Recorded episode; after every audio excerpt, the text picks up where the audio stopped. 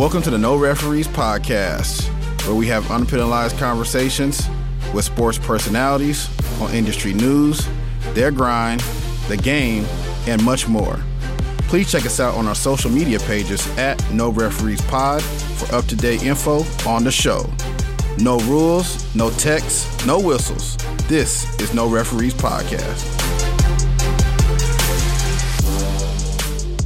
Welcome back to the No Referees Podcast. We're back again with another quarantine edition. Please check us out on our social media pages at No Referees Pod and on our new YouTube channel, No Referees Podcast. Along with Special Jennings, I'm Eversaka Joby, joined today by an esteemed guest. He is the Vice President and Director of Athletics of the University of North Texas. He was once a Division two head men's basketball coach with a with a winning record. He's from Oklahoma, so you know that means he's probably Joe Exotic's cousin, second cousin, brother, sister on his daddy's side. I mean, I know this of the characters in that show, and I did watch it. Uh, I definitely am, the, am more supportive of Joe than Carol, so I, I'm on Team Joe. You can find him on Twitter at Ren Baker. You also follow North Texas Athletics on social media at Mean Green Sports. My brother, Ren Baker, how you doing today? Man, I'm doing good. It's uh, you know, obviously we're all going through a lot of changes right now with uh, the pandemic stuff, but uh, I've got my I've got two little girls, eight and five, and they're with me, and um, so getting to spend a little bit of time with them, and still able to do a lot of uh, the work that we do from from home, and so we're very blessed. I'm I'm I feel fortunate uh, given uh, kind of everything that uh, we're dealing with to to be in the, the position that we are. Stand, stand right there. You've been, you been at home. I know that grocery bill done went up. I know a lot of time in front of the Netflix done went up. Yeah, what, since what my you, wife what? is my wife is a homeschool teacher basically right now, so my wine bill has went up too because she gets she dips into that a little little earlier and a, and a little harder than she normally does. So yeah, we got some bills that went up, but uh, we've got some that went down too. So uh, what are y'all binge watching as a family? Um, so the girls. A lot of times they watch YouTube Kids on their iPads. So, and it's amazing. You want to talk about the power of marketing. Uh, what it, like they'll come in here, knock on the door and ask me for a toy because they've seen some other kid play with it, you know, and uh, some of the toys they even have. And I'm like, you'd rather watch a kid play with a toy than actually go play with the toy. I don't really get this. But um, Heather and I, um, you know, we just finished, there was a, a new season uploaded of Last Kingdom. We finished that, uh, new season of Ozark. We're watching that. So we do binge watch usually after we get the kids to bed, which is between eight thirty and nine, depends on if Heather falls asleep uh, when, when she's in there. We take turns putting them to bed. So, um, but usually from about nine to ten, ten thirty, we'll watch, uh, we'll binge watch a little bit. And uh, so we get one to two episodes in, but Um, we have not cut the cord, uh, but I'm not sure why, because outside of Netflix and, and Amazon Prime, we really don't watch anything else. On the No Referees Podcast, we all we ask all our guests and coaches who are affiliated with sports. You were once a head coach. You, most people may not know you were once an assistant coach. So I want to know, what was your very first time you ever got into it with a referee, and if you ever got a technical foul? Yeah, um... People, it's, you know, like a lot of people ask sometimes, because when I was at Roger State, I was the A D and head coach. And they're like, what made you pick one path over the other? And honestly, it was um, I felt better equipped for the A D's job. Um, and, uh, you know, I felt like as a head coach, um, I just struggled sometimes to, to find consistency in what I wanted to be. And so, um, you know, and, and so I was actually um, – I got a few technicals, and I actually got tossed from one game. Uh, hold on, give us that story. Give us real no, quick. Give I us, mean, give it, us like got so the uh, it was at Saint Gregory's University, which is now um, that was a small private Catholic school in Oklahoma, and so now it's uh, that they've closed down actually. But uh, we were playing there on the road. Uh, we had an older uh, referee, and I, you know, I'm I'm a rookie. Uh, coach, I think it was twenty-seven or twenty-eight at the time, and uh, he had teed me up early. I didn't think he was calling a very uh, good game, uh, and uh, so then we uh, uh, later on, I started getting on him, and I had an assistant that would chirp some too, and uh, uh, and uh, he uh, he said, he come over there and stared me down. He said, one more word. And I, I was, and I said, what are you talking about? And he ran me. Well, come to find out, I think my assistant had yelled, stop cheating at him. And I, he thought it was me. I didn't even hear it. So I got, I got ran. Uh, so, um, but, uh, yeah, so sometimes I'm talking to coaches about, you know, hey, this doesn't really help the situation. At least I'm talking because because I've been, I've been there and have a little bit of experience that, you know, I think sometimes when coaches, when you lose your composure, uh, it has a very negative in, impact on your team. They start to feel like they're being cheated and they start to react. And so uh, to the best that you can, I think it's good to stay pretty even-keeled over there. Uh, but but that's easier said than done. With the COVID nineteen situation, you know, you being the director of athletics uh, at North Texas, just walk us through what your thought process and protocol that you had once you find out, once you found out that, you know, seasons would have to be canceled and things of that nature. Yeah, so probably like a lot of uh, people in America, I was seeing the reports leading up to uh, March and, and conference basketball tournaments um, that, hey, this is dangerous. Hey, this is in the United States, but um, to be honest, and this is probably, we all probably had a little bit of a sense of uh, false security and arrogance in this, but I was kind of thinking, you know, I, I in my time, how many times have we had something that was going to be devastating to us and it never really has affected us? And so uh, I was, uh, I was not really, did not understand the potential magnitude of it uh, because I just felt like we would, we, we would be fine like we've always been.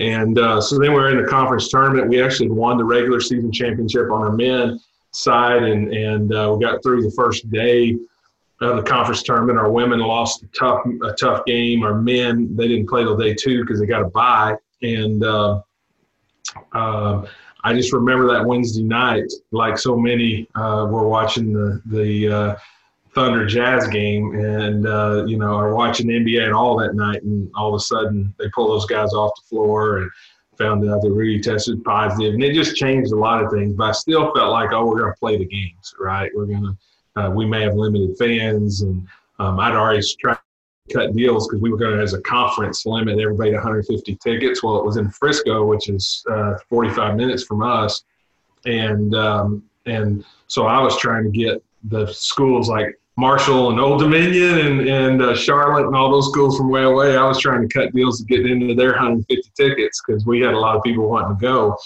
Um, and uh, that was all for naught because because just shortly after that, we canceled the conference tournament. And so when that happened, we were the number one seed and regular season champion. So we, we got the bid to the N C A A tournament. I thought, we're sure going to play it. And uh, next thing you know, uh, a day or two later, it's canceled. And so Uh, things changed rapidly, you know, I mean, that seems like a month of stories, and that was in, you know, seventy-two hours. And, uh, you know, it, uh, and since then it's changed rapidly too. It's, I think we're spending a lot of time, uh, planning for an infinite number of scenarios, an infinite number of scenarios from a budget perspective, um, and an infinite number of, per, of scenarios from a, when are we going to bring our employees back? And how are we going to make sure they're safe? Um, you know, what phases we doing that? When are we going to bring student athletes back and get, get fall uh, sports uh, practices underway? And then ultimately, are we going to play games? And it's the whole, same whole conversation we were having back in March. Is that going to be in front of fans or not? Um, you know, are we going to try and social distance? Are we going to have sections of the stadium that where we do social distance or personal protective equipment? Um, and so there's a lot that's going into that, and you just, you know, you, you don't know uh, all the information. I believe we're going to have a lot more data by the time September gets here, right? And, and we know, uh, I think uh, under the age of twenty-five, there's only been maybe one hundred people die of COVID in the, in the entire country. So we know it's relatively safe for people in that age demographic. Um, and uh, so, you know, we, we have some data, but we'll have a lot more as testing becomes readily available and we get closer to having vaccines and able to test for antibodies uh, with, uh, you know, broad consistency and availability of tests. And, um, and that, that data's got to drive our decisions. But the timeline's compressed enough, you can't wait until you have the data to start to plan. So planning for all those scenarios in between is kind of tough. And uh, you know, just like tests, they're one hundred dollars a piece. So we can test these kids when they first come back. Are we testing them once a week, once a month? Or are we only testing if somebody's showing symptoms? You know, are we quarantining just the kids showing symptoms or the whole team? There's just so many decision points that you got uh, that you have to talk through in that. And that's what we're spending our time doing. So I'm in meetings now more than I've ever been uh, just because we're everything we're dealing with. There's so many more possibilities. So I, I did have a question. Um, I know that for our um, league, they're looking at possibly not doing um, not doing conference um, conference tournament at all. Um, are you are you guys facing pretty much the same thing? Yeah. So they're uh, it's interesting. They're um, we're looking at a variety of scenarios. Uh, some of it involved the regular season. Uh, so we've talked about uh, cutting back in the regular season, only playing Uh, east-west, so just playing within your division, and that's it. Uh, that creates problems because certain sports, you take volleyball, for instance, in our league, the East tends to be probably stronger than the West. But you take softball, and the West is a lot stronger than the East usually. And so um, if you only play inside those divisions, uh, and especially if you cut the number of teams, um, higher, you know, the, the fourth-place team in the West may be better than the second-place team in the East. And so we're having all kinds of conversations around this. We have not made any decisions yet, um, but I do think we're probably going to have altered regular season schedules, uh, some that are shorter, some that might be longer. It just depends on uh, which ways we can save the most money. And we'll probably have condensed conference championships. I don't, I don't think we'll eliminate conference championships um, in our league, but I do think – if we normally had eight, we'll probably have four. If we're doing twelve, we're probably going to have six to eight. Um, try and basically try and cut a day off all those tournaments. Okay. Well, switching gears, I, I know we got a lot of coaches that listen to uh, the podcast. I'm jump right into it. As a, as a director of athletics, um, like what do you look for in the hiring process? When you're hiring a candidate, whether it's, you know, for whatever sport, um, we can use basketball for an example, but what what are you looking for in that candidate? Yeah, that's changed uh, for me over uh, over time a little bit, and changes according to the situation.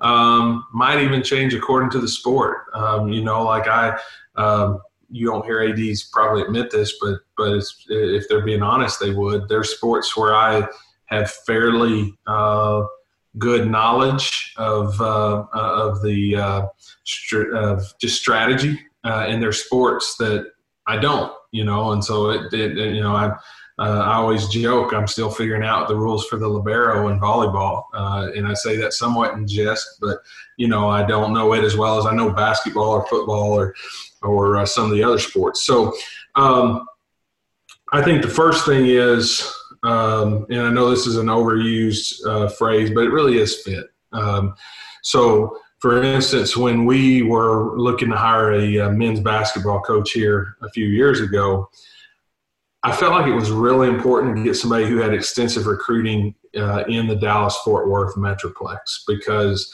um, everybody talks about this wealth of talent in D F W, and there is a lot of kids. But if you look at the history of our program, we have not been real successful. So just being in the middle of a talent-rich area by itself obviously is not enough to get us get to get us to success. And so I felt like it was really important um, in that situation to have somebody who understood how to attack Dallas-Fort Worth. And actually one of uh, Everest and I's buddies, Josh Pastner, is, is kind of somebody who talked to me a little bit about that early. He said, you know, when you look at those major metropolitan areas, you can put your whole staff in there recruiting, wasting a lot of time because you can't get them, you know. And so, um, I, and so I thought that was important. Um, I'm much less formal than a lot of uh, people in the interview process. We may spend an hour and a half, two hours, but it'll be a very casual conversation. I really want to get to know the coach and what um, what their um, culture is going to be like, not just what, you know, not just tell me about your culture, but like I want to talk to them about how they interact with players, how they build relationships. Uh, but I do that fairly casually and, and, and let the conversation just develop uh, as opposed to walking through a set of questions. Um, so uh, generally uh, that's that's what uh, my process looks like. It could change a little bit based on the sport and, you know, do I have a committee? I'm, I usually involve committees more um, if it's in a sport where I don't have as much comfort. So like men's basketball, which, you know, Everest talked about, I have a background there. It's how I got started in athletics. It was just me and my deputy A D, and we met with two, and we hired one of them. And uh, I, you know, I I had that process uh, lined out pretty seamlessly. Um, I hired a softball coach, and and uh, we had that committee was four of us, um, and we went through a couple of rounds of interviews and narrowed it down. And um, because I, you know, I, I know a little bit less about softball than basketball, and I wanted to I wanted to get that feedback and opinion from from that group. So it varies from from time from situation to situation, but I do think um, you want somebody who uh, is a good fit and who has a good plan for putting um, a staff together that complements them. I'm glad you just said that, uh, um, Ren, with with this with the plan. So with, with, within having a plan um, from from a director of athletics perspective, what does success look like for you? Like what what does that look like? Yeah, uh, it you know it depends on the resume. Obviously, I had a coach that asked me a few days ago. He's getting ready to interview for a head coaching job. He's never been a head coach. And so he said, do you like to see um, a binder of information and, and all that kind of stuff? And I said, um, if I'm dealing with, when I hired Grant McCaslin, no, because, you know, he had, he won, won a junior college national championship, went to D two Elite Eight, was at a couple of highly successful teams at Baylor, and then went to Arkansas State and won the most uh, games ever in his first year there. So I really just wanted to talk about more, um, what are you looking for, you know, in your next stop? And here's what we're looking for, and does this um, does this match up? Um, I when I was back at Northwest Missouri State, which is a really good Division two football program, the football job came open uh, suddenly due to uh, we had a head coach pass away, and so I interviewed one of the assistant coaches for that job, um, and he had everything planned out and, and all the way down to, he said, we never make it through a full season with enough chin straps. So this is how many chin straps I want to order. And like that, when I was coming down to the decision, that made, meant something to me, because what it told me was he hadn't been a head coach, but he's prepared for it. He's thought about this all the way down to the smallest detail. And so um, I think it depends on where you're at uh, in, in your career journey. Um, and you know, what kind of questions that there are. I mean, you, you can look at your, you know, somebody can look at their resume and they can see what the holes are and what the questions, you know, are. So, you know, let's just take me, for instance. If I was going to interview for an A D's job at a private school, well, I've never worked at a private school. So like, I better be prepared to answer, you know, how I, how I would operate in an environment with a private school. Likely a, a private Division One school is going to be high academic most of the time. So, you know, how, how you're going to uh, be able to work in that environment. And, uh, you know, I, I think the best way that you can answer the questions that are out there is probably uh, what you have to do.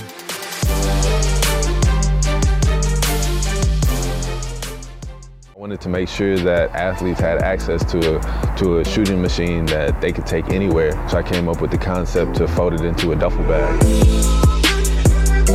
I ended up prototyping with my friend Xavier, welding our first prototypes in the garage. I made it for myself.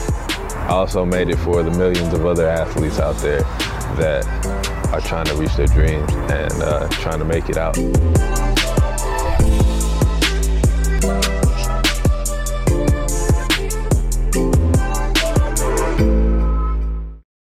Going back to Memphis real quick, you know, I'm just going to give the, the viewers out here listening and watching a quick little backstory between how me and Mister Baker met. So Mister Baker was the deputy athletic director at University of Memphis.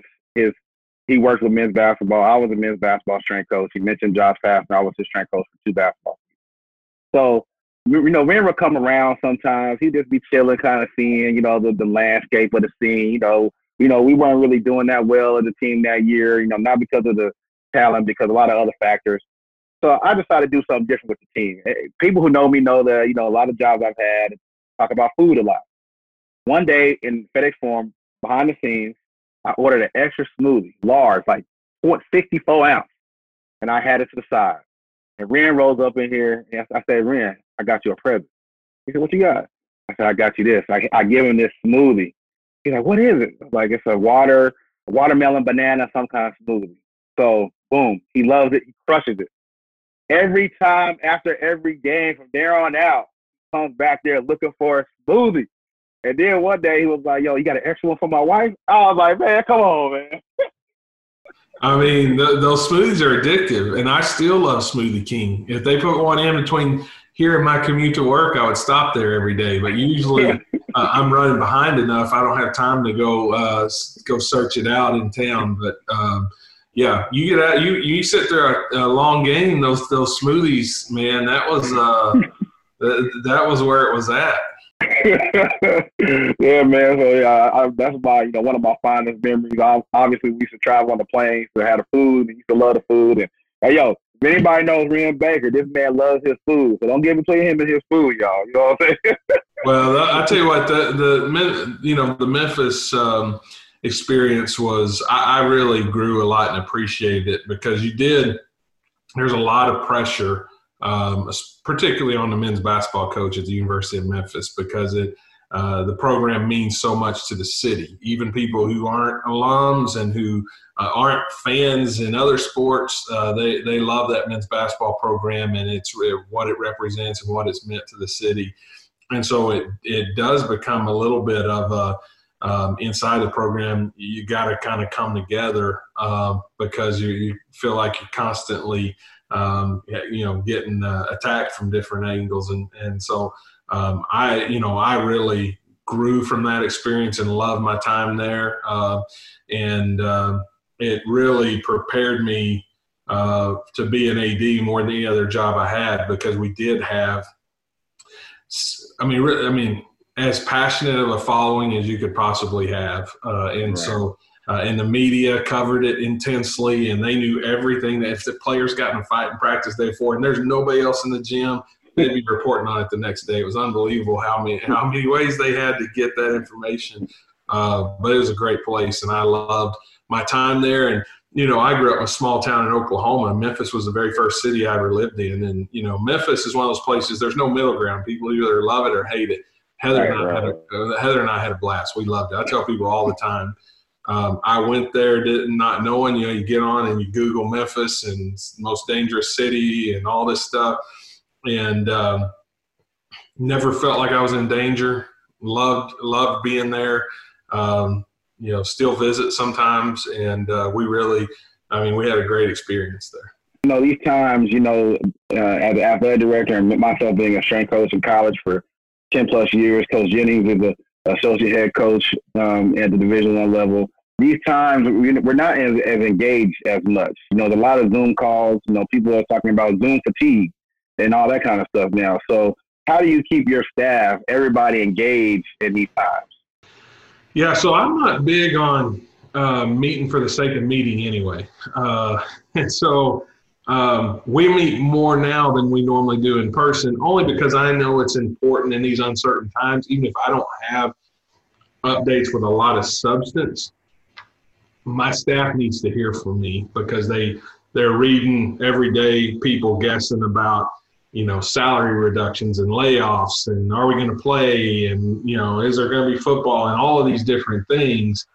And so even though I don't have the answers to a lot of those questions, there's some stability that just comes from the regular touch point. So um, we're doing more of that now than we normally do, but I, but still, uh, you know, not a lot. So um, I, I try to, uh, what, what I've tried to do is despite the uncertainty of where we are today, um, as an athletic program, we've come a long ways the past few years. We got tremendous momentum.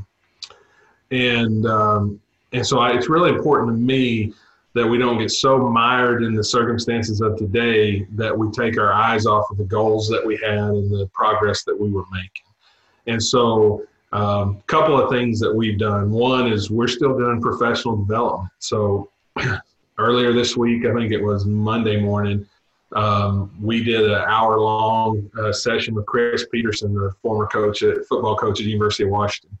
Um, and he just he, he he talked a little bit about um, he calls it five-star coaching, but it was the five things that he looked for in assistant coaches. Um, And then he just did Q and A with our coaches and people from assistant tennis coach all the way to our head football coaches on there, and he treated them all the same. He was great with them. Um, and, um, you know, and we've done some other stuff with uh, Brett Ledbetter, um, who, uh, is done, who uh, wrote the book What Drives Winning, and um, talking about, you know, just how you coach and, and how much you emphasize above-the-line behavior versus uh, trying to always just penalize below-the-line behavior, and uh, how, how to best pull that out of people and how kids react to it. So we're trying to focus on the future, and when I end the staff Zoom call, I'll always pick somebody random on the call, and um, I'll ask them a few questions. What have they been doing? What's been the biggest uh, positive thing to come out of this for them? Um, you know, and, and but I, the last question I end it with is always, what are you most looking forward to when we get back to normal? And the reason for that is I want to leave those calls with people focused on circumstances are bleak today, but but we're going to get past this, and we're going to get back together and uh, get back focused on the future. And so um, we do, uh, my executive team, we're meeting twice a week, one of those dedicated to the budget, and that's just three or four of us. Our senior staff, we do one a week. My head coaches, we probably average one a week. Um, and then all coaches, we're doing every two weeks. And all staff, we've done, we're about to do our second one since it's hit. So I involve them less. Um, I like just philosophically an, an organization chart with depth instead of being flat.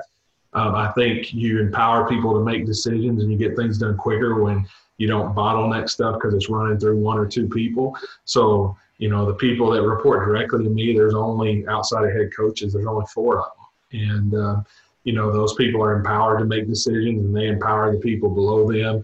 That way we don't get stuck in not ever getting anything done and, and chasing our tails. So that's carried out kind of in our meeting schedule. I would ask um, the transition, I, like, you know, listening to Everest and yourself speak about you being a former um, men's basketball head coach. How how has that been for you, um, you know, as far as, are you super hands-on with, with the basketball team still, or is that like, and I asked because I've been a place where um, an A D had been like a coach for like twenty years, and he was like super hands-on. Yeah. Better wording. Well, generally speaking, this is why I always tell people, because uh, uh, Coach McCaslin and I are good friends. We knew we knew each other a little bit before I hired him, so he'll ask me questions.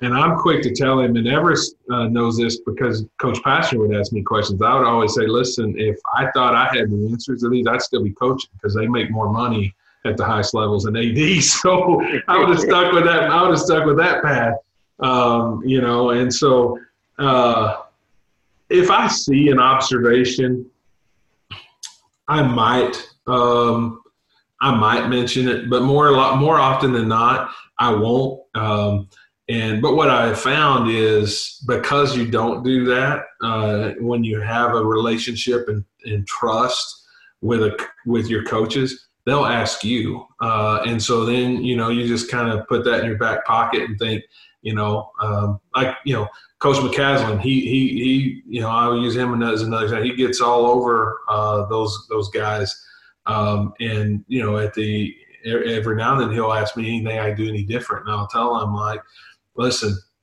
I sit close enough to you. I, I know what you're saying. He's not cussing them. He's not demeaning them. But you're very demonstrative on the court. And um, it just – I'm not sure that in, this, in, in the heat of the moment that that's always the best way to rally your team.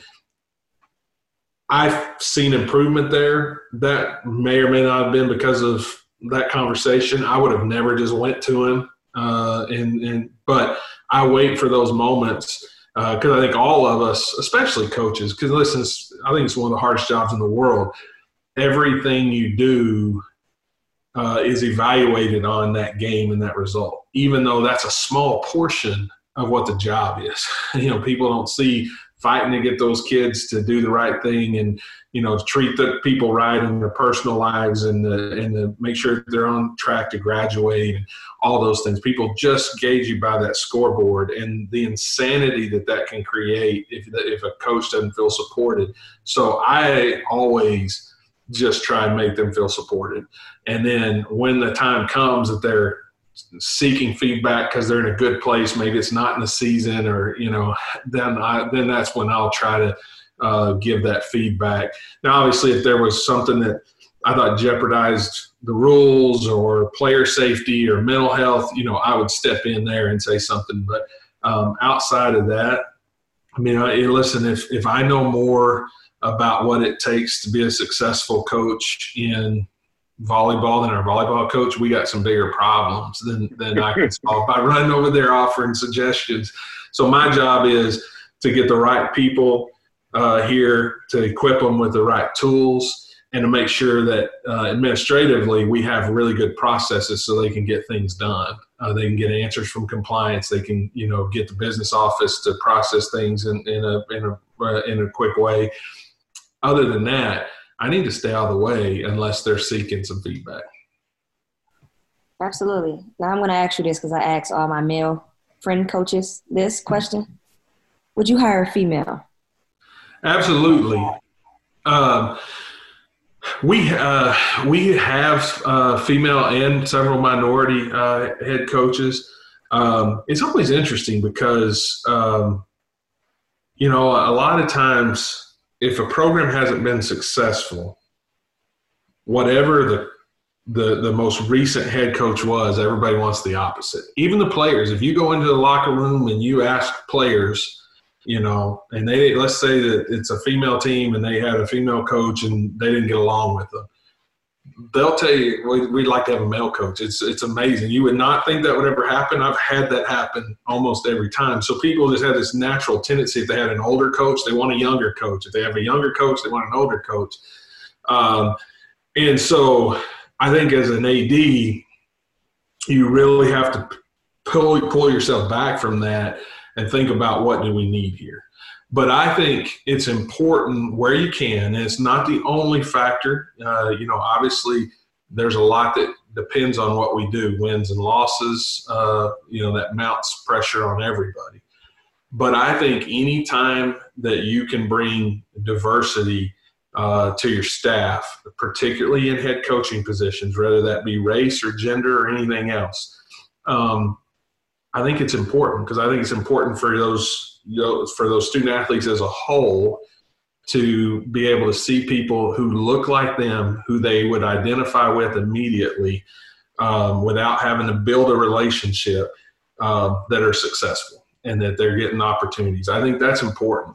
And so uh, to that end, um, we really try to try to emphasize diversity in our candidate pools for the, for that reason. Thank you for that. You're welcome. I got to ask you one one or two things about being in Texas. The only Texas people in Texas would know. I'm a Texan, native from Arlington. That's why I got my Cowboys hat on. You know what I'm saying? Go Cowboys. So I'm in Chicago. I haven't been in Texas in, uh, since last summer. So you're in Texas. I got to know, Blue Bell ice cream, what's your favorite flavor? So you're probably uh, giving me a hard time about this. My wife always says um, I'm – I'm I'm not exciting enough, but I'm a vanilla guy. Uh, hey, I'm the piece of the cream guy. I'm not yeah, like a rock and yeah, roll and all that. Yeah. I'm regular too. Yeah. So like I'm, you know, I think Blue Bell is the best ice cream uh, uh, that you can have, that you can buy. Uh, uh, but I'm regardless, I'm almost always a vanilla guy. Since you repping your Cowboys so hard, they haven't won since the Browns. Yeah, it's a tortured fan base. It yeah, really is. Like, it comes to my Browns as if uh, the, the Texans have won. A hey, but listen, I'm, I'm repping because we got that. We have us and the Baltimore Ravens got the A plus grade in the draft, so I gotta represent. You know what uh, I'm saying? Yeah, I hear you. I mean, you guys are ever the optimist, uh, and it's like you just get let down again. I don't, you know. Uh, we, uh, I will say this about Texas. Um, You know, people that, that are from here and live here know uh, Whataburger and Brahms both are. Hey, there we go. Hey, I'm going. I mean, I'll, these people are in, like we get an in and out in. Everybody wants to go there. I'm like, man. No, no, no, no, no. It's all about that Whataburger. Thank you, my brother. I appreciate that.